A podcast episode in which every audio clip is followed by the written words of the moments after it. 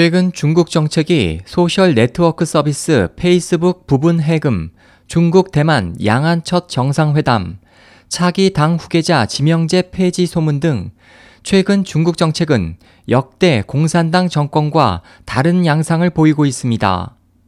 최근 중국 네티즌들 사이에서 이용 금지된 페이스북이 이용 가능하다는 소문이 나오고 있습니다. 인터넷 검열과 봉쇄가 완화된 것으로 보이는 이 같은 움직임에 대해 자오 거비아오 전 베이징대 신문방송학 교수는 중국의 전국 안정에 상응하여 부분 해금시킨 것으로 보인다며 해외 매체에 대한 봉쇄에 대해서도 국내 정세가 어느 정도 안정되면 해금될 가능성도 있다고 말했습니다. 대만 정책에 대해서도 밝은 조짐이 보인다고 진단했습니다. 그 하나는 지난 7일 실현된 분단 후 첫 양안 정상회담이고 다른 하나는 내년에 예정된 순원 탄생 150주년을 축하하는 대규모 행사 개최입니다. 지금까지 공산당 정권은 마르크스, 엥겔스, 레닌, 스탈린, 마오쩌둥 사상을 당의 정통으로 간주해왔지만 순원은 포함되지 않았습니다. 자오 교수는 지금까지 공산당 당수는 자신의 지위나 정통성을 지키기 위해 대만과의 관계를 피해왔으나 시진핑은 다르다. 이전 공산당 정권에서는 있을 수 없는 일이라고 말했습니다. 자오 교수에 따르면 시 주석과 마잉주 대만 총통은 양안 정상회담에서 공산당과 국민당을 전혀 언급하지 않았고 민족과 동포라는 단어를 사용했습니다.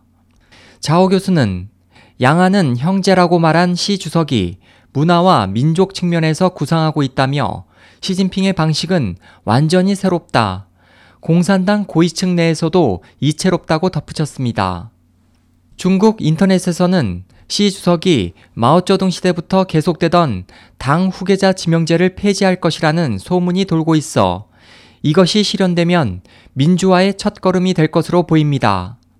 폐지된 후 당수 선출 방법에 대해 자오 교수는 당내 경선제를 도입할 수도 있다고 예측했습니다. 시 주석은 지난 8월 중국 공산당 간부 양성기관인 중앙당교에서 국학을 배울 것을 강조하며 국가 관료로서 중국 전통 문화의 교양을 익히고 불교와 신학과 같은 인류 문화에 대해 아는 것은 매우 중요하다고 발언했습니다. 자오 교수는 시 주석의 권력이 거의 안정되고 있고 동시에 민심과의 공통인식도 일정 정도 일치하고 있다며 한자녀 정책 폐지와 대만 정상과의 회담 등은 모두 기회가 무르익지 않았다면 성립되지 않았을 것이라고 진단했습니다.